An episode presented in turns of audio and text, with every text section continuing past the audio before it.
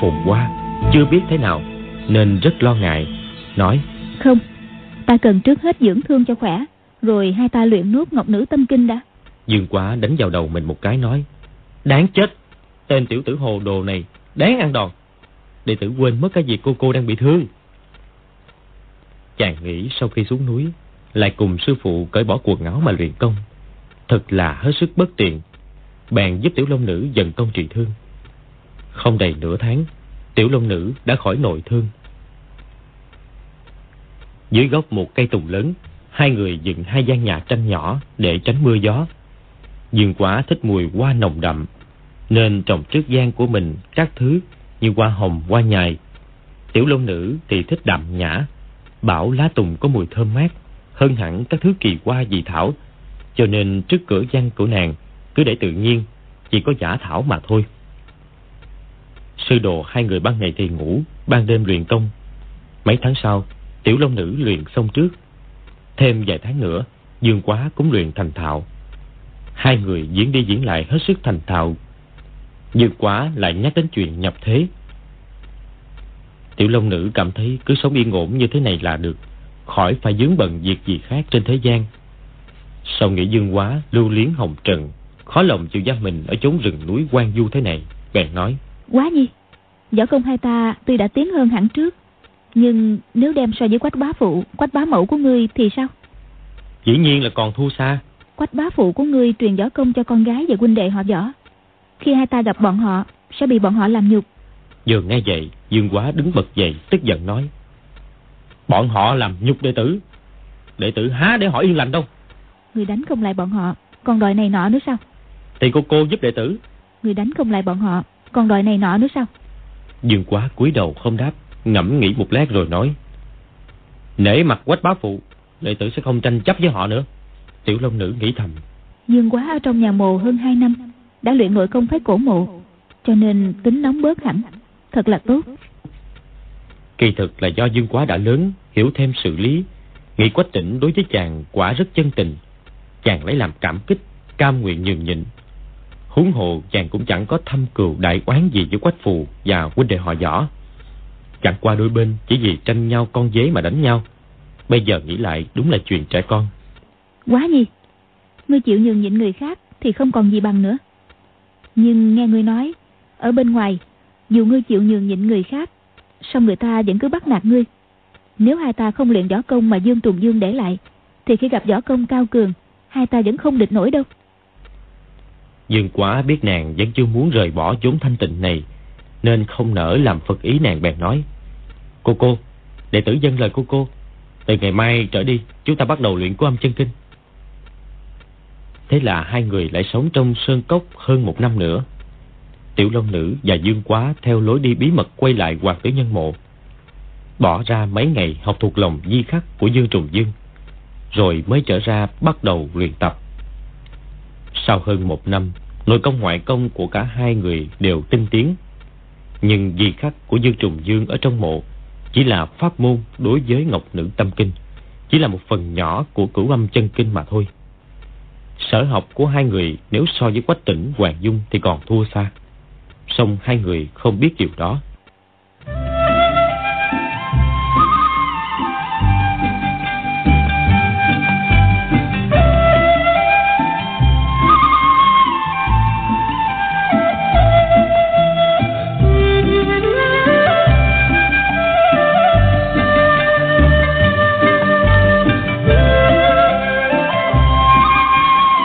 hôm luyện võ xong, Hai người đều cảm thấy rất có tiếng cảnh.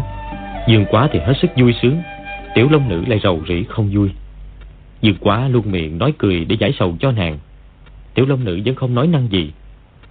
Dương quá bây giờ đã học xong di khắc của Dương Trùng Dương. Nếu nói phải hoàn toàn quán thông, Thì chả biết đến ngày nào, năm nào. Chứ bí ẩn, quyết khiếu của thứ võ công đó Thì chàng đã hiểu hết cả. Chỉ cần tiếp tục luyện tập Công phu sẽ càng cao thâm Uy lực sẽ càng mạnh mẽ.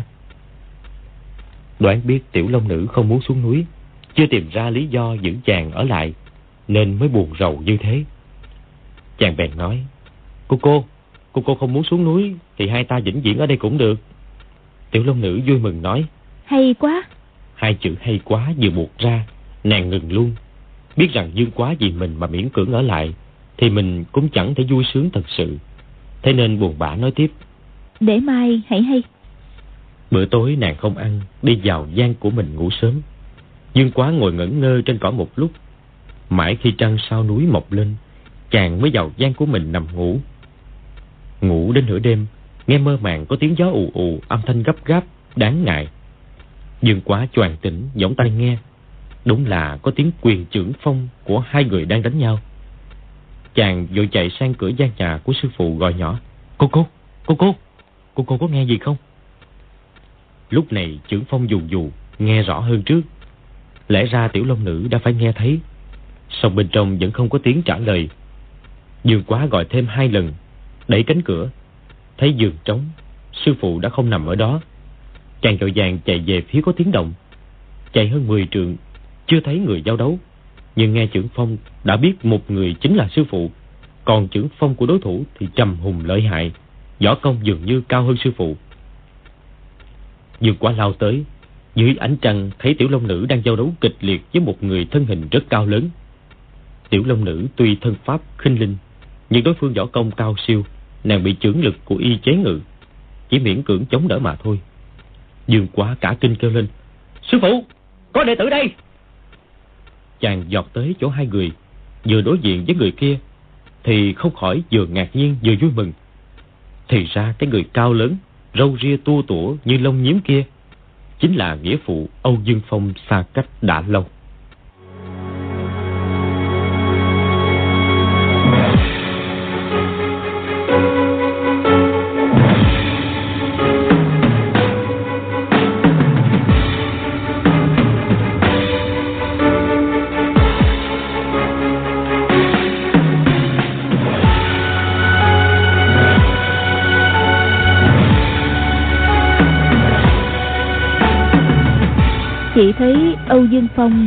Sừng sững như núi.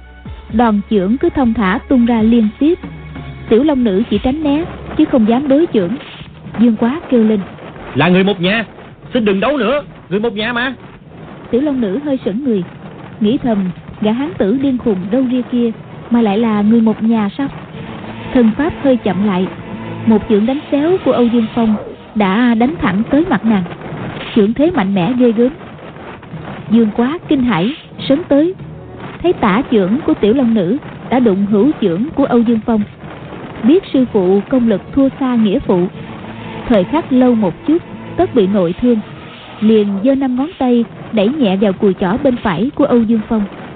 Chính là công phu thượng thừa, thủ huy ngũ huyền trong cửu âm chân kinh mà chàng mới học được. Chàng luyện tuy chưa thành thạo, nhưng ra đòn đúng chỗ. Âu Dương Phong thấy cánh tay hơi tê, Toàn thân mất lực Tiểu Long Nữ chớp ngay lấy thời cơ. Thấy thế địch hơi yếu đi Thì lập tức tung đòn. Trong chớp mắt này Âu Dương Phong toàn thân vô lực. Chỉ cần một ngón tay ra đòn Cũng đủ khiến lão bị trọng thương. Dương quá lật tay Giữ lấy bàn tay của sư phụ. Đứng xen giữa hai người Cười nói Xin hai vị dừng tay Là người một nhà cả. Âu Dương Phong chưa nhận ra Dương quá. Chỉ thấy gã thiếu niên này võ công rất cao không thể xem thường. Tức giận mà hỏi mi là ai? Cái gì bà người một nhà với chả hai nhà? Dương quá biết nghĩa phụ điên điên khùng khùng. Chỉ sợ lão đã quên biến mình bèn kêu to. Cha ơi con đây nhi tử của cha đi mà. Câu này tràn ngập tình cảm. Âu dương phong ngẩn người ra kéo tay chàng xoay mặt chàng ra phía ánh trăng mà nhìn. Đúng là nghĩa nhi mấy năm nay lão tìm kiếm khắp nơi. Bây giờ một là thân hình đã cao lớn Hai là võ nghệ cao cường Cho nên ban đầu khó bề nhận ra. Lão lập tức ôm chầm lấy Dương Quá Kêu to. Hả? Hài Di Ta tìm con khổ sở biết bao. Hai người ôm chặt nhau Cùng ứa nước mắt. Tiểu Long Nữ vốn lãnh đạm Chỉ biết trên đời có một mình Dương Quá Là người nhiệt tình như lửa. Lúc này thấy Âu Dương Phong cũng như thế Thì đối với việc xuống núi càng lo ngại. Ngồi lặng im một bên lòng buồn bã âu dương phong từ ngày chia tay với dương quá ở miếu thiết thương phủ gia hưng trốn trong chiếc chuông lớn, khiến Kha trấn ác không làm gì được. Lão tìm dẫn thần công, trị liệu nội thương. Sau 7 ngày 7 đêm, nội lực đã phục hồi. Nhưng vết ngoại thương bởi thiết trượng của Kha trấn ác thì vẫn chưa đỡ. Lão chui ra khỏi chuông, tới khách điếm dưỡng thương 20 ngày nữa. Nội thương ngoại thương đều khỏi cả. Liền đi tìm Dương Quá. Nhưng đã một tháng trôi qua, đất trời bao la, biết tìm đâu tung tích của đứa con nuôi. Lão nghĩ bụng. Hài tử chín phần mười ra đảo đào hoa. Bèn thuê một chiếc thuyền nhỏ, dông bườm tới đào hoa đảo. Ban ngày không dám lại gần đảo, ban đêm mới lên bờ ở sau núi. Lão tự biết không địch nổi hai người quách tỉnh Hoàng Dung, lại không biết Hoàng Dược Sư vắng mặt ở đảo. Nghĩ mình có bản lĩnh gấp đôi, cũng chẳng địch nổi ba cha con họ. Vì thế, ban ngày phải trốn trong một cái hang cực kỳ quan du, ban đêm mới dám len lén tuần du. Trên đảo bố trí kỳ diệu, lão cũng chả dám đi lại tùy tiện. Cứ thế, hơn một năm, lão vẫn thận trọng dạng phần. Ban ngày không dám rời hang nửa bước, không phát giác được tung tích của Dương Quá. Mãi một buổi tối nọ, tình cờ nghe huynh đệ võ tu văn trò chuyện mới biết Quách tỉnh đã đưa Dương Quá đến giáo phái toàn chân học nghệ. Âu Dương Phong cả mừng, lập tức lấy trộm thuyền rời đảo, tìm đến cung trùng dương núi Trung Nam. Nào ngờ, bây giờ Dương Quá đã làm náo loạn cả phái toàn chân, vào sống trong hoạt tử nhân mộ. Việc đó quả là nỗi nhục lớn đối với phái toàn chân, cho nên mọi người trong giáo phái đều tuyệt nhiên không nhắc tới. Âu Dương Phong tìm thiên phương bách kế cũng không dò la được chút tin tức gì. Lão lặn lội xung quanh núi Trung Nam hàng trăm dặm. Đâu biết Dương Quá đang ở trong lòng đất, dĩ nhiên tìm chẳng ra. Đêm nay, tình cờ lão đang đi trong sơn cốc, bỗng thấy một bạch y thiếu nữ ngồi bó gối dưới ánh trăng mà thở dài. Âu Dương Phong điên điên khùng khùng hỏi. Nè, Hà Di của ta ở đâu hả? Ngươi có trông thấy nó hay không? Tiểu Long Nữ nhìn lão một cái, không thèm để ý. Âu Dương Phong sớm tới, giơ tay, chợp lấy cánh tay của nàng, quát lên. Nè, Hà Di của ta ở đâu hả? Tiểu Long Nữ thấy lão ta xuất thủ mạnh mẽ, võ công cao cường, bình sinh chưa từng gặp. Các cao thủ phái toàn chân không thể sánh bằng, thì nàng không khỏi kinh hãi, dội sử thủ pháp tiểu cầm nã để thoát ra. Âu Dương Phong đã chợp phải trúng. Ai dè đối phương lại nhẹ nhàng khôn khéo quá giải được, thì cũng chẳng buồn hỏi nàng là ai. Tay trái tung đòn liền. Hai người giao đấu với nhau không một chút nguyên do. Nghĩa phụ nghĩa tử hàng nguyên một hồi. Âu Dương Phong thần trí nửa tỉnh nửa mê. Chuyện quá khứ đã kể không thật rõ, mà đối với những gì Dương Quá thuộc lại cũng chẳng hiểu mấy. Chỉ biết mấy năm rồi Dương Quá lúc nào cũng ở bên cạnh tiểu long nữ luyện công. Lão nói to. Là ta võ công không bằng ta. Hà tất theo đàn luyện, để ta dạy cho con. Tiểu long nữ đâu có so bì với lão ta. Nàng nghe vậy, chỉ cười nhạt mà thôi, từ lánh sang một bên. Cha ơi, sư phụ đối với con rất là tốt. Nàng ta rất tốt, còn ta thì không tốt hay sao? Cha cũng rất tốt, trên đời này chỉ có hai vị đối xử tốt với con thôi.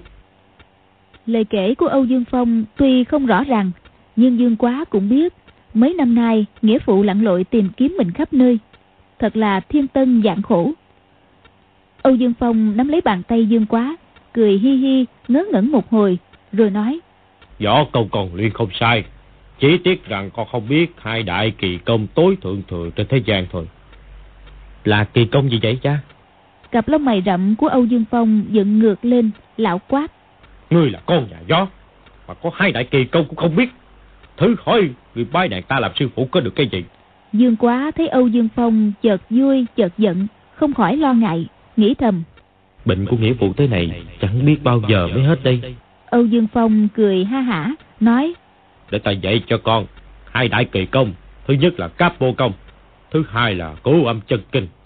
Nói đoạn, liền đọc khẩu quyết. Dương quá mỉm cười, nói. Cha đã dạy con rồi, cha quên rồi sao? Âu Dương Phong gãi gãi đầu, nói. Hả? Thì ra là con đã học qua rồi hả? Thế thì còn gì hay bằng, vậy con làm thử ta coi. Dương quá, sau khi vào hoạt tử nhân mộ, không còn luyện công phu kinh dị mà Âu Dương Phong từng truyền thụ cho chàng. Lúc này nghe lão nói vậy, bèn làm theo. Tại đào qua đảo, chàng đã luyện, bây giờ vận dụng thêm nội công thượng thừa, lập tức diễn đâu ra đấy. Âu Dương Phong nói. Ha, ha, ha lắm, ha lắm. Nhưng chừng thấy chưa đủ, chỉ nhìn đẹp mắt, chứ vô dụng lắm. Thôi, để ta đem quyết khiếu truyền hết cho con mới được. Rồi qua chân múa tay, miệng thao thao bất tuyệt. Cũng chẳng cần biết Dương Quá có nhớ nổi hay là không. Cứ nói liên tục một chập về cáp mô công, lại một chập về cửu âm chân kinh. Dương Quá nghe một hồi, thấy mỗi câu đều có hàm nghĩa sâu xa. Đã phồn tạp, lại cổ quái. Nhất thời, làm sao có thể lĩnh hội nhiều chừng ấy. Âu Dương Phong nói một hồi, bỗng liếc sang, thấy tiểu long nữ ngồi gần đó, bèn kêu lên. Ôi trời ơi khổng rồi, không được để cho ả sư phụ của con nghe lén. Lão tới trước mặt tiểu long nữ, nói. Nè, con tiểu hoa đầu, ta đang truyền gió công cho hài di của ta. Ngươi đừng có mà nghe trộm nghe. Võ công của lão có gì quý quá, ai thèm nghe trộm chứ. Được, thế thì ngươi đi ra chỗ khác đi. Tiểu long nữ dựa vào gốc cây, lạnh lùng nói. Tại sao ta lại phải làm theo lời của lão? Ta thích đi thì đi, không thích đi thì thôi. Âu Dương Phong cả giận, lông mày trợn ngược, giơ tay như sắp trảo vào mặt nàng. Xong tiểu long nữ coi như không thấy. Dương quá gọi to. Cha ơi! Cha chứ nên đắc tội với sư phụ của con. Thôi được, thế thì bọn ta đi ra chỗ khác vậy. Nhưng ngươi không được bám theo ghê lén nha. Tiểu long nữ nghĩ thầm, nghĩa phụ của Dương quá là một kẻ vô lại. Nàng chẳng buồn đếm xỉa đến nữa. Ngoảnh đi không đáp. Không ngờ sau lưng đột nhiên tê dại. Thì ra Âu Dương Phong bất ngờ điểm nguyệt sau lưng nàng. Lão xuất thủ cực lẹ. Tiểu Long Nữ lại không hề đề phòng. Đến lúc muốn chống cự thì toàn thân đã khó bề cử động. Âu Dương Phong lại điểm thêm một quyệt ở thắt lưng nàng, cười mà nói. nè, con tiểu hoa đầu, đừng lo, cho ta dạy dõ cho con ta xong, ta sẽ trở lại thả ngươi ra. Nói xong, cười lớn mà đi. Dương Quá chính đang mãi ghi nhớ cáp mô công và cửu âm chân kinh do nghĩa phụ truyền thụ. Cảm thấy một số khẩu quyết luyện công có sự lẫn lộn không rõ, song diệu dụng cực nhiều, không có gì nghi ngờ. Cho nên chú tâm suy nghĩ, không biết tiểu long nữ bị đánh lén. Âu Dương Phong bước tới, cầm tay chàng, nói Chúng ta lại đặt kia, không có cho tiểu sư phụ của con nghe trộm. Dương Quá nghĩ thầm, tiểu long nữ cần gì phải nghe trộm? Nghĩa phụ dẫu có muốn truyền cho nàng Nàng cũng không chịu học. Nhưng biết nghĩa phụ tâm tính thất thường Cũng chẳng nên tranh cãi với lão làm gì Bèn đi theo lão.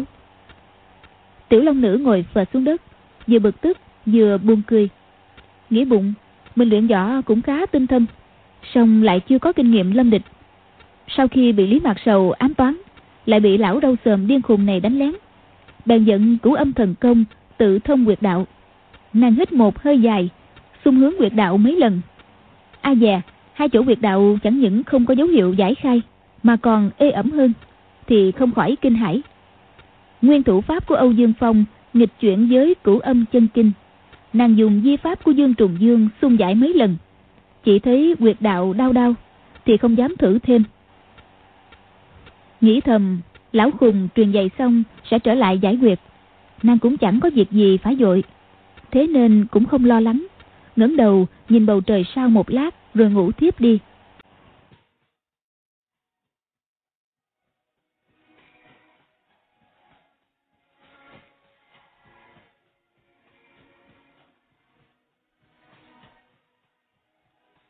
rất lâu sau, cảm thấy trên mắt có sự đụng chạm. Nàng có khả năng nhìn mọi vật trong bóng đêm rõ như ban ngày. Song lần này không thấy gì cả. Quá ra, hai mắt đều bị người ta dùng băng giải bịt lại. Tiếp đó, có người vòng tay ôm lấy nàng. Người đó lúc mới ôm còn rụt rè sau cứ bạo dạng dần lên. Tiểu long nữ vô cùng kinh hãi, há miệng để kêu to song miệng lưỡi khó cử động lại bị người kia dùng miệng mà hôn vào miệng nàng.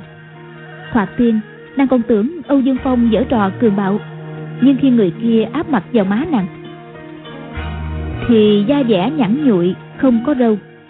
Nàng không sợ nữa, tình dục nảy sinh, đoán là dương quá lại đùa giỡn với nàng. Chỉ cảm thấy hai tay chàng càng lúc càng lộn xộn, Thông thả cởi quần áo nàng ra. Tiểu long nữ không thể cử động Đành để người kia muốn làm gì tùy ý. Vừa thinh thích, vừa ngượng ngùng. Âu Dương Phong thấy Dương Quá cực kỳ thông minh. Lão truyền thụ khẩu quyết. Chàng tuy không lĩnh hội hết, Nhưng ghi nhớ cực nhanh. Lão thích chí quá, Càng nói càng cao hứng, Thao thao bất tuyệt. Mãi đến khi trời sáng mới nói xong yếu chỉ, Hai đại kỳ công. Dương Quá lặng lặng ghi nhớ, Rồi nói, Hài Nhi cũng đã học cửu âm chân kinh. Nhưng lại khác hẳn với những gì cha nói là gì sao? Nói bậy. Ngoài thứ này ra làm gì còn cái thứ của âm chân kinh nào khác? Tỷ như là luyện thuật Dịch cân đoạn cốt. Cha bảo bước thứ ba là khí quyết nghịch hành Xung quyệt thiên trụ. Sư phụ con lại bảo ý thủ đan điền Thông quyệt chương môn. Không đúng không đúng không đúng. Khoan khoan đã. Lão vận hành theo lời dương quá Bỗng thấy nội lực phát triển Ý cảnh khác hẳn. Lão tự nghĩ không thể ngờ rằng kinh văn mà quách tỉnh chép cho lão kỳ thực đã bị thay đổi. Bất giác đầu óc rối loạn lão lẩm bẩm một mình. Hay dạ sao nhỉ sao nhỉ cuối cùng là ta sai hay là sư phụ của ngươi sai? Hay sao lại có chuyện lung tung như vậy hả? Dương quá thấy nghĩa phụ tròn mắt ngơ ngơ ngẩn ngẩn gọi liền mấy tiếng lão cũng chẳng đáp. Sợ lão lại nổi cơn điên trong lòng rất lo. Bỗng nghe có tiếng toạc một bóng người lướt sau một gốc cây, cách xa mấy trượng. Thấp thoáng, một góc áo đạo sĩ màu vàng. Nơi đây không giấu chân người, sao lại có kẻ lạ mò tới? Hơn nữa, hắn lại lén lén, lúc lúc. Hiển nhiên không có thiện ý. Bất giác, chàng nghi ngờ, vội vã đuổi theo. Người kia cướp bộ cực nhanh, chạy như bay. Chỉ thấy sau lưng thì ra là một đạo sĩ. Dương quá gọi. Này người kia là ai vậy? Đến đây làm gì? Chàng thi triển khinh công đuổi thật gấp. Đạo sĩ kia nghe tiếng gọi càng chạy nhanh hơn. Dương quá dấn lên. Thân hình lao đi như một mũi tên giơ tay túm được vai người kia kéo lại. Thì ra là doãn chí bình phái toàn chân.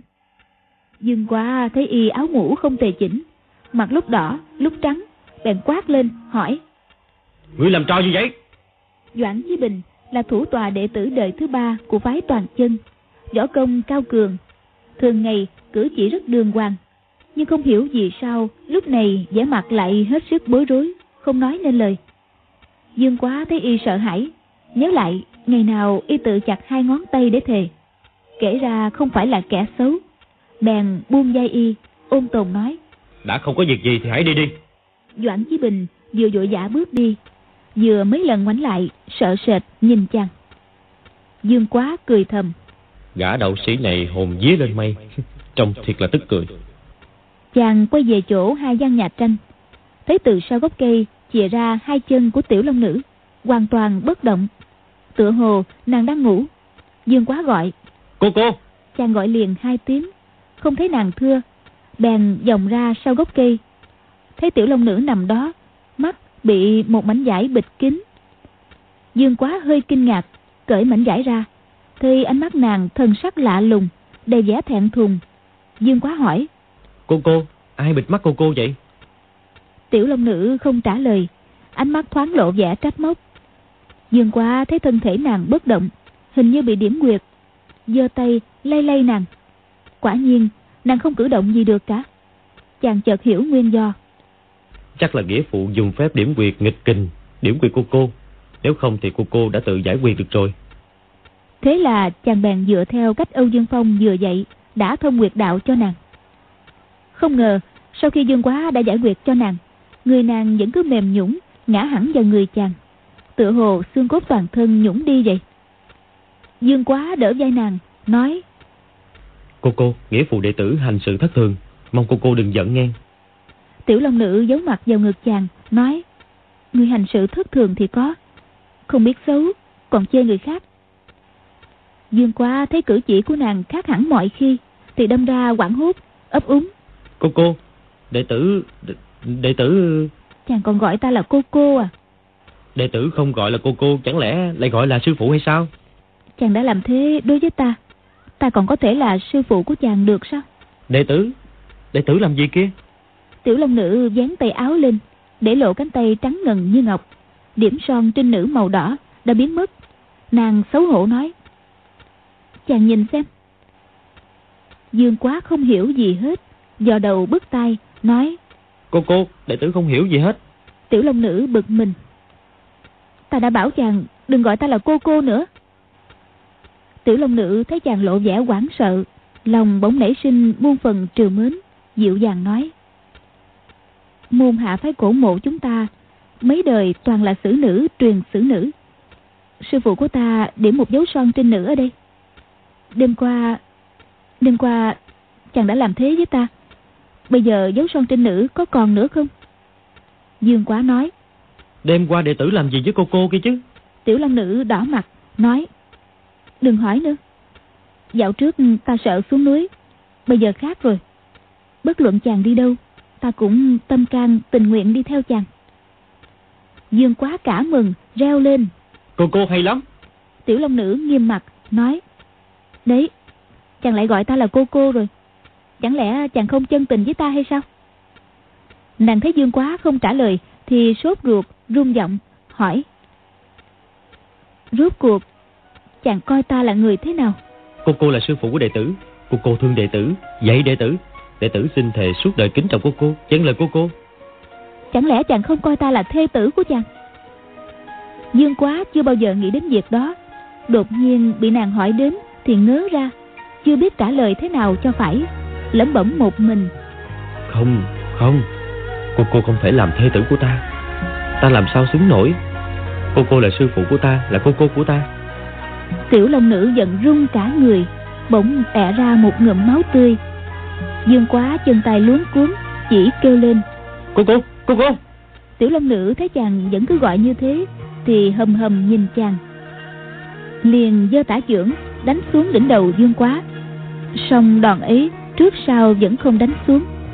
Ánh mắt nàng từ não hận Chuyển thành oán trách Từ oán trách lại chuyển thành thương yêu. Nàng thở dài Nhẹ nhàng nói Đã thế Từ rày chàng đừng gặp mặt ta nữa. Rồi phất tay áo Quay người chạy xuống núi. Dương quá gọi to. Cô cô, cô cô đi đâu vậy? Đệ tử cùng đi với cô cô. Tiểu Long Nữ quay mặt lại Nước mắt lưng tròng Thông thả nói. Chàng còn gặp mặt ta. Chỉ e Chỉ e ta Ta không làm chủ được mình. Khó bề tha chết cho chàng. Cô cô trách đệ tử không nên học võ công của nghĩa phụ phải không Chàng học võ công của người khác. Ta đâu trách làm gì? Đoạn, nàng quay mình đi thẳng. Dương quá sững sờ, Không biết mình có lỗi gì. Thấy bóng áo trắng của nàng xa dần, Cuối cùng biến mất ở chỗ quành của sơn đạo, Thì bất giác đi phẫn khóc tướng lên.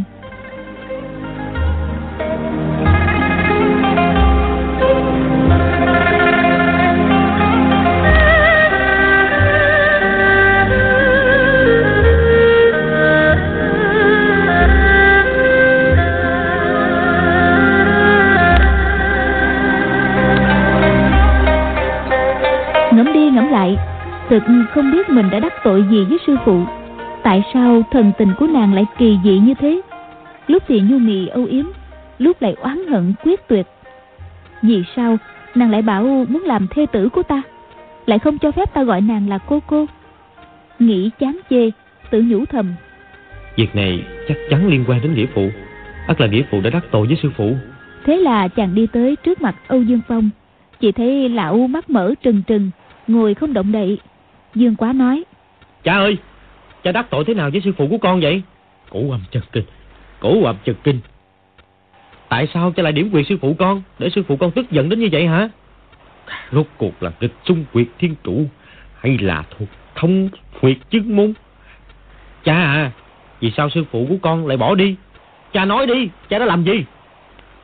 Sư phụ Sư phụ ngươi là ai? Ta là ai? Ai là Âu Dương Phong? Dương quá thấy lão lại nổi cơn điên khùng thì vừa sợ hãi vừa đau lòng. Ôm tồn nói Cha à Cha mệt rồi. Cha con mình vào trong nhà nghỉ thôi. Âu dương phong đột nhiên lộn người trồng cây chuối chống đầu xuống đất nói to. Ta là ai? Ta là ai? Âu Dương Phong đi đâu rồi cả? Hai tay lão múa loạn cả lên. Thân hình di chuyển nhanh chóng Đi bằng hai tay Nhanh như gió xuống núi. Dương quá gọi to Cha Chàng định kéo lão lại, Bị lão phóng cước, Đá cho một cái trúng cầm. May mà lão không dùng lực mạnh. Dương quá đứng không vững, Ngã ngửa ra đằng sau. Lúc đứng thẳng dậy, Thì Âu Dương Phong đã đi xa ngoài chục trượng. Dương quá đi mấy bước, Bỗng dừng chân ngẩng người dây lát. Âu Dương Phong đã biến mất dạng. Dương quá nhìn tứ phía, Chỉ là cảnh núi rừng tĩnh mịch, Thoảng có tiếng chim hót. Chàng cuốn lên gọi to. Cha ơi Cô cô ơi. Cha ơi. Lát sau tứ phía sơn cốc Hồi âm vọng lại. Cha ơi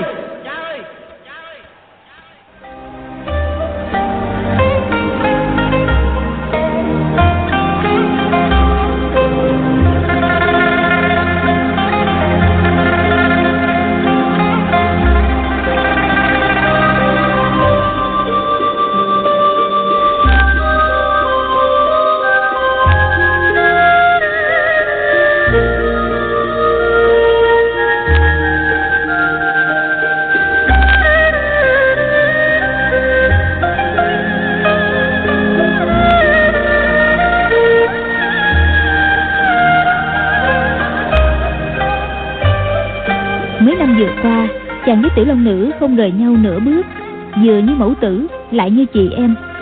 Giờ đây, bỗng dưng không hiểu vì sao Nàng lại tuyệt tình bỏ đi. Lẽ nào chẳng làm cho chàng ruột đứt từng đoạn? Chàng quá đau lòng, Tưởng muốn đập đầu vào đá mà chết quách. Nhưng trong lòng còn chút hy vọng, Sư phụ đã bỗng dưng bỏ đi, Chắc sẽ bỗng dưng trở lại. Nghĩa phụ tuy có đắc tội với nàng, song nàng nghĩ ta hoàn toàn không phạm lỗi gì. Tự nhiên nàng sẽ trở lại tìm ta thôi. Đêm ấy chàng ngủ sao yên. Hễ nghe một tiếng động nhỏ Chàng đều tưởng là tiểu long nữ trở về. Lại vội bò dậy gọi to. Cô cô ơi! Chạy ra đón. Và lần nào cũng thất vọng buồn bã. Sau đó chàng không nằm nữa Chạy ra sườn núi Căng mắt nhìn bốn phía. Mãi cho tới lúc trời sáng hẳn Chỉ thế dưới đáy sơn cốc Sương mù như mây Trời đất mênh mông song chỉ có mỗi một người là Dương Quá mà thôi. Dương Quá vỗ vào ngực, chợt nghĩ. Sư phụ không trở về Thì ta đi tìm nàng Chỉ cần gặp được nàng Bất kể nàng muốn đánh Muốn chửi ta thế nào Ta cũng sẽ không rời nàng Nàng muốn đánh chết ta Thì cứ để nàng đánh Lòng đã quyết, tinh thần lập tức phấn chấn. Chàng gia đại quần áo vật dụng của hai người gói lại, đeo sau lưng rồi đi xuống núi. Cứ đến chỗ nào có nhà dân, chàng lại hỏi thăm có thấy một bạch y thiếu nữ xinh đẹp hay chăng? Nửa ngày trời, hỏi thăm mười mấy hương dân, ai cũng lắc đầu bảo không thấy. Dương quá nóng lòng, sốt ruột. Khi hỏi thăm, lời lẽ không tránh khỏi thiếu lễ độ. Một số hương dân thấy chàng còn ít tuổi mà luôn miệng hỏi về một thiếu nữ xinh đẹp nào đó, thì họ có phần bực mình. Có người hỏi lại, thiếu nữ kia là thế nào với chàng? Dương quá đáp, Các hạ khỏi cần biết. Ta chỉ hỏi các hạ có nhìn thấy bạch y thiếu nữ đi qua đây hay không? Người được hỏi biểu môi dễu cợt. Một lão nhân đứng cạnh kéo áo chàng, chỉ con đường nhỏ ở mé đông, cười nói, Tối qua lão phu thấy có một tiên nữ đi về hướng đông. Lão phu cứ gọi là quan thế âm Bồ Tát Giáng Trần. Không ngờ lại là hiền thê của tiểu huynh đệ. Dương quá chưa nghe xong đã vội giái tạ, rồi cắm đầu chạy về hướng đó. Chỉ nghe sau lưng tiếng cười ồ. Chàng cũng chẳng để ý. Đâu biết rằng lão nhân thấy chàng trẻ tuổi vô lễ, đã cố tình đánh lừa chàng. Chạy độ một tuần trà, trước mắt có ngã ba, không biết nên rẽ hướng nào. Chàng nghĩ thầm, Cô cô không thích ồn ào Chắc chắn sẽ chọn nơi nào hẻo lánh bèn quẹo sang một con đường mòn nhỏ ở bên trái. Không ngờ đường này càng đi càng rộng dần. Sau mấy đoạn quanh lại thông ra một con đường lớn. Từ ngày hôm qua đến giờ chàng chưa có chút gì vào bụng. Thấy trời sắp tối, bụng đói cồn cào. Nhìn phía trước nhà cửa san sát là một thị trấn. Bèn rảo bước tìm một cách điếm bước vào gọi cơm ăn. Điếm tiểu nhị bưng ra một suất ăn thông thường Dương quá ăn vài miếng, cổ họng cứ nghẹn lại khó nuốt thì không ăn nữa, mà nghĩ thầm. Dù trời tối Mình cũng phải đi tìm cô cô. Bỏ lỡ đêm nay Chị em mãi mãi không được gặp lại. Thế là chàng buông đũa Gọi. Tiểu chị à Ta hỏi người một câu. Nhà thiếu gia có gì sai bảo? Món ăn không hợp khẩu vị chăng thiếu gia? Để tiểu đệ dọn món khác hầu thiếu gia. Không Không phải chuyện ăn uống. Ta hỏi người Người có thấy một bạch y cô nương mỹ mạo ghé qua đây hay không? Bạch y à? À Vậy cô nương ấy mặc đồ tan hả? Gia đình có thân nhân qua đời hay sao á? Rốt cuộc là có hay không? Cô nương thì có, Đúng là mặc đồ màu trắng. Nàng đi lâu chưa? À đi lâu rồi thiếu gia. Nhưng mà thiếu gia ơi, cô nương ấy không có hay đâu. Tiểu đệ, Khi thiếu gia đừng có tìm nàng ta thì hơn. Nàng ta làm sao? Tiểu đệ hỏi thiếu gia câu này. Thiếu gia có biết nàng ta giỏi võ hay không đã? Dương quá nghĩ thầm. Sao ta lại không biết chứ? Bèn đáp. Biết chứ Nàng ta giỏi võ lắm. À thế thì thiếu gia còn đi tìm nàng ta làm cái gì Nguy hiểm lắm. Rốt cuộc là có chuyện gì? Thiếu gia hãy cho tiểu đệ biết Bạch y mỹ nữ là người thế nào với thiếu gia đã. Dương quá hết cách. Biết rằng nếu không nói vài điều về tiểu long nữ Thì điếm tiểu nhị sẽ không chịu cho biết hành tung của nàng. Bèn nói. Nàng ta là tỷ tỷ của ta. Ta cần tìm nàng Điếm tiểu nhị nghe vậy liền tỏ vẻ kính nể hơn Nhưng lại lắc đầu lẩm bẩm. Ừ, Không Không không giống. Dương quá sốt ruột Túm lấy cổ áo điếm tiểu nhị Quát. Rốt cuộc ngươi có chịu nói hay không thì bảo. Đúng đúng Giờ thì giống. Cái gì mà lúc thì không giống lúc lại giống. Thiếu gia à Hãy buông tôi ra cái đã. Cổ họng tiểu đệ bị nghẹn không có nói được đây nè. Kể ra nói cũng được nhưng mà Dương quá nghĩ gã này tính nết như thế Mình có dùng vũ lực cũng bằng thừa Liền buông tay Điếm tiểu nhị hoa vài tiếng Nói Thiếu gia Tiểu đệ bảo là không giống bởi vì cô nương tỷ tỷ của thiếu gia vừa trẻ vừa xinh hơn thiếu gia. Trong là mũi mũi thì đúng hơn là tỷ tỷ. Còn bảo giống là vì cả hai đều nóng như lửa, đông một tí là đã dở vũ lực rồi. Dương quá nghe vậy thì cả mừng, tươi cười, nói. Tỷ tỷ của ta động võ với người khác à? Chứ sao nữa? Không chỉ động võ mà còn tránh bị thương mấy người luôn. Đó, thiếu gia xem kìa. Gã chỉ với đao kiếm chém mặt bàn, đắc ý mà nói.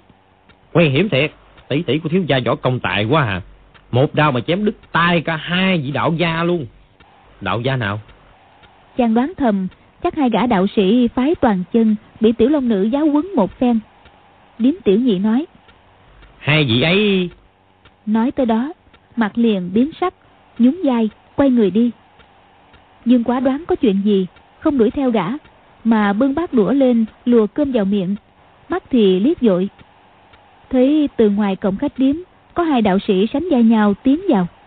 Hai người đó trạc 26, 27 tuổi, băng tay, tới ngồi xuống bàn bên cạnh. Gã đạo sĩ lông mày rậm liên tiếp hối thúc mang cơm rượu lên. Điếm tiểu nhị cười cười, nháy mắt ra hiệu với Dương Quá, rồi biểu môi. Dương Quá làm như không trông thấy, cúi đầu ăn. Chàng biết được tin tức của tiểu long nữ thì vui mừng, ăn hết một bát rồi, đang ăn thêm bát nữa. Chàng mặc bộ quần áo giải thô do tiểu long nữ khâu cho chàng. Trông giản dị, lại lấm bụi hơn một ngày đêm qua.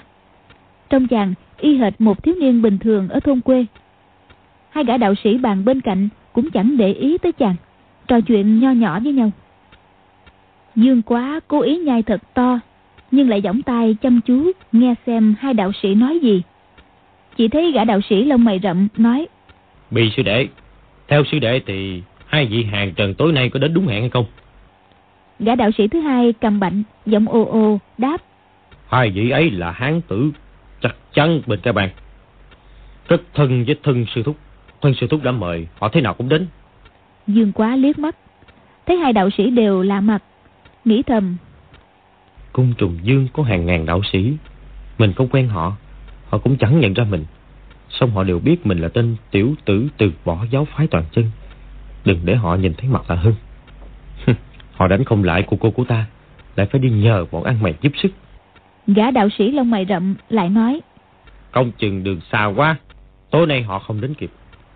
Ồ cơ sư huynh Việc đã như thế Lo lắng cũng vô dụng. Một mình nàng ta thì Thôi uống rượu đi Đừng nhắc đến nó nữa Rồi gọi điếm tiểu nhị sai chuẩn bị một gian phòng để đêm nay nghỉ lại ở đây. Dương Quá nghe hai đạo sĩ nói chuyện với nhau, nghĩ rằng cứ bám theo họ hẳn sẽ có thể gặp được sư phụ. Nghĩ vậy, lòng mừng vô hạn. Chờ họ đi ngủ rồi, chàng cũng bảo điếm tiểu nhị bố trí cho chàng một phòng nhỏ bên cạnh họ. Điếm tiểu nhị cầm đèn, ghé tai Dương Quá, nói nhỏ. Thiếu gia hãy cẩn thận ngang. Tỷ tỷ của thiếu gia cắt mất tay của hai đạo gia, còn chuẩn bị đi trả thù đó. Dương Quá nói nhỏ. Tỷ tỷ của ta tính hiền lành, sao lại cắt tay của người ta? Điếm tiểu nhị cười nhăn nhở, thấp giọng nói. Nàng ta đối với thiếu gia thì hiền, nhưng đối với người khác chẳng hiền chút nào đâu. Tỷ tỷ của thiếu gia đang ăn cơm đây nè. Có đúng là tỷ tỷ hay không? Tiểu đệ chưa tin lắm đâu, nhưng mà thôi, cứ coi là tỷ tỷ đi. Một đạo gia ngồi bàn bên kia nhìn chân nàng ta mấy lần, thế là nàng ta nổi giận rút kiếm và động thủ liền. Điếm tiểu nhị cứ thao thao bất tuyệt, còn định kể tiếp. Dương quá thấy gian bên đã tắt đèn, rồi xua tay, ra hiệu bảo hắn ngừng lời đi. Trong bụng thì nghĩ thầm. Hai gã đạo sĩ thối tha kia, hẳn là thấy cô cô xinh đẹp, cứ nhìn chầm chầm, khiến cô cô tức giận. Giáo phái toàn chân, làm gì có người nào tử tế kia chứ. Cô cô từng đến cung trùng dương động thủ, hai gã đạo sĩ kia tất nhiên nhận ra cô cô. Chờ đến tiểu nhị đi ra, chàng tắt đèn lên giường, quyết ý đêm nay không ngủ, đọc thuộc lại lần nữa bí quyết hai đại thần công mà Âu Dương Phong truyền thụ. Song hai bí quyết đó quá ư thâm ảo. Âu Dương Phong lại truyền thụ tạp loạn vô chương. Chàng chỉ nhớ được vài ba phần là cùng. Lúc này cũng không dám tập trung suy ngẫm, sợ mãi nghĩ sẽ không biết được động tĩnh ở buồn bên. Lặng lẽ canh chừng như thế đến nửa đêm, bỗng ngoài sân có hai tiếng bịch bịch nhẹ. Có người vượt tường nhảy vào. Tiếp đó, cửa sổ buồn bên cạnh khẽ kẹt một tiếng. Gã đạo sĩ họ cơ hỏi. Có phải hai vị hàng trần đó chăng? Đúng vậy, mời vào. Cửa buồn mở ra, đèn được thắp sáng. Dương quá giọng tai lắng nghe bốn người kia nói chuyện. Đạo sĩ họ cơ nói. Bần đạo là cơ thanh hư và bi thanh quyền bái kiến hàng trần hai vị anh hùng. Dương quá nghĩ thầm. Giáo phái toàn dân xếp thứ tự theo bốn chữ xứ chí thanh tịnh. Hai gã đạo sĩ này là đệ tử đời thứ tư trong phái toàn chân. Không hiểu là môn hạ của Hách Đại Thông hay là Lưu Sứ Huyền. Nghe một giọng người the thé nói. Hai ta nhận được thiếp mời của thân sư thúc các gì. Đi suốt ngày đêm tới đây. Kẻ tiểu tặc ấy tài giỏi lắm sao? Nói ra thật khổ thẹn. Sư huynh đệ tại hạ đấu với nàng ta một trận không thể địch nổi. Gió công của nữ nhân ấy thuộc môn phái nào? Tân sư thúc nghi rằng nàng ta là truyền nhân của phái cổ mộ. Tuy ít tuổi nhưng thân thủ rất lợi hại. Dương quá nghe ba chữ phái cổ mộ thì bất giác khẽ à lên một tiếng. Chỉ nghe cơ thanh hư nói. Nhưng mà khi thật sư thúc nhắc đến phái cổ mộ, tiểu a đầu ấy lại nói lời khinh bỉ xích luyện tiền tử lý mặt sầu. quá ra không phải. Đã thế thì cũng chẳng có gì ghê gớm. Ngày mai hẹn nhau ở đâu? Thân sư thúc và nàng ta hẹn nhau. Chính ngọ ngày mai sẽ gặp nhau ở Sài Lan Cốc, cách tây bốn chục dặm về phía tây nam. Đôi bên tỷ võ quyết thắng. Đối phương có bao nhiêu người thì vẫn là chưa có biết được. Chúc tại hạ có hai vị cao thủ anh hùng hàng trần của cái bang áp trận trợ quyền thì chẳng sợ bọn họ đông người. Được. Trưa mai huynh đệ ta sẽ tới đó. Hàng lão đệ, chúng ta đi thôi. Nơi đây cách cung trùng dương không xa. Chuyện tí gió này không thể để các vị sư bá Mã Lưu Khưu Dương hay biết. Nếu không chú Tài hạ sẽ bị trách phạt rất nặng. Từ sự thúc của các vị đã nói rõ trong thư rồi. Nếu không thế cung trùng dương cao thủ nhiều như mây, à tất phải nhờ hai người ngoài bọn ta trợ giúp. Ngươi cứ yên tâm, bọn ta quyết không tiết lộ phong thanh là được. Đừng nói sáu vị chân nhân mã, lưu khưu, dương, hách tôn hay biết. Mà các vị sư bá sư thúc khác của ngươi cũng không biết được đâu. Hai đạo sĩ cùng khen phải. Dương quá nghĩ thầm. Các người liên thủ với nhau ăn hiếp cô cô của ta. Lại sợ người phe khác hay biết. len len lúc lúc thật là gian xảo. Chỉ nghe bốn người bàn thêm vài câu, rồi hàng trần, hai người dược tường mà ra cơ thanh hư và bị thanh quyền tiến theo ra bên ngoài.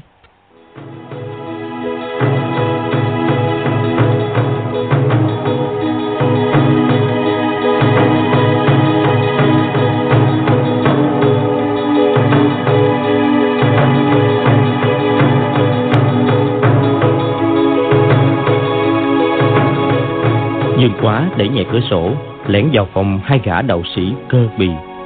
Thấy trên giường hai cái bọc dở một cái ra, bên trong có hai mươi lạng bạc, nghĩ thầm, mình đang cần lỗ phí. Bèn nhét luôn vào túi. Cái bọc thứ hai dài bốn thước, bọc hai thanh trường kiếm. Dương quá rút từng thanh kiếm ra khỏi bao, bẻ gãy đôi, rồi nhét lại vào bao như cũ. Đang định rời phòng, nghĩ thế nào lại dạch quần, te một bãi vào chăn của hai gã đạo sĩ. Nghe có tiếng người vượt tường, chàng biết hai đạo sĩ kia kinh công cũng tầm thường muốn vượt tường phải nhảy lên bờ tường trước, rồi mới từ trên bờ tường nhảy xuống. Chàng dội lẻn về buồn mình, đóng cửa lại. Hai đạo sĩ kia chẳng biết gì dừng quá ghé tai sát tường lắng nghe đồng tĩnh bên kia. Chỉ nghe hai đạo sĩ nói nho nhỏ với nhau, cuộc tỉ võ ngày mai đã nắm chắc phần thắng, cùng cái quần áo lên giường ngủ, bỗng bị thanh quyền kêu lên. Trời ơi Chẳng sao ướt sũng vậy nè? Ừ trời ơi khiếp quá khai ơi là khai cơ sư huynh à lười quá đi. Đi tiểu luôn trong chăn vậy hả? Cái gì mà tiểu tiện luôn trong chăn? Ây trời ơi, mèo chết tiệt ở đâu lại đến đái vào chăn thế này? Mèo đái có bao giờ lại sủng ra như thế đâu? Ừ kỳ vậy ta. Thôi chết. Trời ơi, tiền mình đâu hết rồi? Buồn bên kia náo loạn tới lên, hai gã đạo sĩ tìm cái bọc đựng bạc khắp nơi. Dương quá thích thú cười thầm nghe bị thanh quyền gọi to. Tiểu nhị tiểu nhị đâu? Các ngươi ở đây mở hát điếm phải không? Nửa đêm vào đánh cắp vàng bạc của khách nhân thế này hả? Hai đạo sĩ kêu âm ỉ. Điếm bạn đang ngủ bị đánh thức dậy vui mắt hỏi. Bị thanh quyền thộp ngực áo y bảo y mở hát điếm. Điếm bạn dội đi gọi trưởng cự người thắp đèn. Điếm đường của khách điếm cùng thức dậy tiếp đó, các khách trọ cũng lần lượt kéo sang xem có gì ồn ào. Dương quá trà trộn lẫn vào đó. Chỉ nghe điếm tiểu nhị trổ tài hùng biện thao thao bất tuyệt, trình bày lý lẽ, khiến hai đạo sĩ cơ bì á khẩu vô ngôn. Điếm tiểu nhị này vốn có cái tính thích đấu khổ với người khác, bình thời còn ưa tán dốc với người bên cạnh. Huống hồ lúc này có nhiều người xúm lại nghe, mà y thì hăng hái, vì có lẽ phải. Y nói đến sùi bọt mép càng nói tinh thần càng hăng hái. Hai đạo sĩ cơ bì ngưỡng quá, hóa giận, đã định động thủ. Xong nghĩ đến thanh quy bổn phái, nơi này ở ngay dưới chân núi trung nam, há dám gây chuyện. Họ đành nuốt giận, đóng cửa nằm ngủ. Gã điếm tiểu nhị vẫn còn chưa chịu ngừng lời ở bên ngoài. Sáng hôm sau, dương quá về ăn điểm tâm. Gã tiểu nhị bẻm mép kia chào hỏi, vẫn còn lẩm bẩm chửi người. Dương quá cười hỏi hai gã tặc đạo kia sao rồi? Mẹ nó chứ, hai tên đạo sĩ thối tha ấy tưởng có thể ăn quịch ngủ quịch kể ra, nể cung trùng dương, cũng có thể là thí không cho chúng, nhưng chúng lại dám bảo ở đây mở hát điếm. Hôm nay trời chưa sáng hẳn, he he, hai tên đạo sĩ thối tha ấy cố gói đi rồi. Lão phu nhất định phải báo cho cung trùng dương biết. Giáo phải toàn chân có hàng ngàn hàng gian đạo gia sao lại có kẻ không giữ nghiêm thanh quy giới luật như vậy? Hai tên đạo sĩ ấy, lão phù đã nhớ kỹ mặt chúng. Có mà chạy đằng trời luôn à. Dương quá cười thầm, nói khích thêm vài câu, trả tiền phòng, hỏi kỹ lối đi tới xài lan cốc, rồi lên đường. Chẳng mấy chốc, chàng đã đi hơn ba chục dặm. Xài lan cốc không còn xa nữa, mà nhìn trời chỉ mới đầu giờ thình. dương quá nghĩ, mình hãy tạm lánh một bên xem cô cô đối phó với bọn kia ra sao. Tốt nhất là đừng để cô cô nhận ra mình trước. Nhớ lại lần giả trang đánh lừa hồng lan ba, chàng lấy làm đắc ý, quyết định giả trang một lần nữa. Bèn lẻn vào sân sau một nhà nông phu nọ. Nhìn trước ngó sau, thấy trong chuồng trâu có một con trâu đực rất lớn đang lồng lộn cọ sừng, hút đầu âm ý vào giống gỗ của chuồng. Dương quá chợt nảy ra một ý. Mình mình sẽ đóng giả kẻ một đồng. Cô cô có gặp cũng chẳng thể nhận ra chàng lẻn vào nhà. Trong nhà chỉ có hai đứa bé đang chơi đùa. Trông thấy chàng thì cả sợ không dám ho he một tiếng. Chàng tìm quần áo đổi lấy một bộ của nông phu đi giày cỏ lấy đất bôi lên mặt. Lại gần chuồng trâu thấy trên vách treo một cái nón rồng dành một cây sáo ngắn. Chính là vật thường dùng của trẻ mục đồng. Chàng cả mừng. Có hai thứ này đóng giả càng giống. Bèn đội nón, dắt cây sáo vào lưng, nhặt một đoạn dây thừng buộc quanh người, rồi mở cửa chuồng trâu. Con trâu thấy chàng lại gần đã hầm hè tức giận. Vừa thấy cửa chuồng mở cửa, nó lập tức phóng ra khúc thẳng vào người chàng. Dương quá tay trái ấn đầu con trâu, phi thân lên lưng trâu. Con trâu này thân cao, thịt săn chắc, nặng ít ra bảy tám trăm cân, lông mượt sừng nhọn, trông thật hùng dĩ. Loãng một cái, nó đã phóng ra tới đường cái. Nó đang giai đoạn đồng hứng, nóng nảy dị thường. Nó cứ tung gió muốn hất Dương Quá ra khỏi lưng nó. Dương Quá kẹp chân ngồi vững, cực kỳ đắc ý, cười nói. mi không dân lời ta thì khổ thân mi thôi con ạ. Chàng dung tay lên, dùng cạnh bàn tay chém một nhát xuống vai con trâu. Cú chém này chàng mới dùng hai thần công lực. Xong con trâu đực đã đau lắm rồi, nó kêu ầm lên, định lồng lên ra oai. Dương quá lại chém một nhát nữa. Chém hơn 10 nhát thì con trâu không dám chống lại. Dương quá lại thử dùng ngón tay ấn vào bên trái của con trâu. Nó liền ngoảnh đầu sang bên phải, ấn vào bên phải cổ, nó liền ngoảnh đầu sang bên trái. Ấn vào sau mông thì nó tiến lên phía trước, ấn vào đằng trước thì nó lùi về phía sau, chịu sự chỉ huy của chàng. Dương quá cảm mừng, ấn mạnh ngón tay xuống mông nó một cái. Con trâu phóng lên phía trước, nhanh nhẹn lạ thường, chẳng kém gì ngựa. Không lâu sau, nó chạy xuyên qua một cánh rừng rậm, tới một sơn cốc bốn phía là vách núi dựng đứng. Đúng như lời mô tả của tiểu nhị. Dương qua bèn nhảy xuống đất, thả cho con trâu tự do gầm cỏ, tay cầm sẵn sợi dây thừng, nằm xuống đất giả vờ ngủ. Thỉnh thoảng, chàng lại nhìn mặt trời, thấy dần dương lên cao gần tới đỉnh đầu, trong lòng càng lúc càng hoảng loạn. Chỉ sợ tiểu long nữ không đến như đã hẹn với đối phương. Bốn phía tĩnh mịch, chỉ có con trâu thỉnh thoảng kêu lên một hai tiếng. Đột nhiên ở cốc khẩu có người vỗ tay, rồi từ sau núi mé năm cũng vọng lại mấy tiếng vỗ tay. Dương quá nằm trên dốc, giơ một cái chân lấm bùn dắt lên đầu gối bên kia, kéo cái nón che quá nửa mặt, chỉ để lộ con mắt bên phải ra ngoài.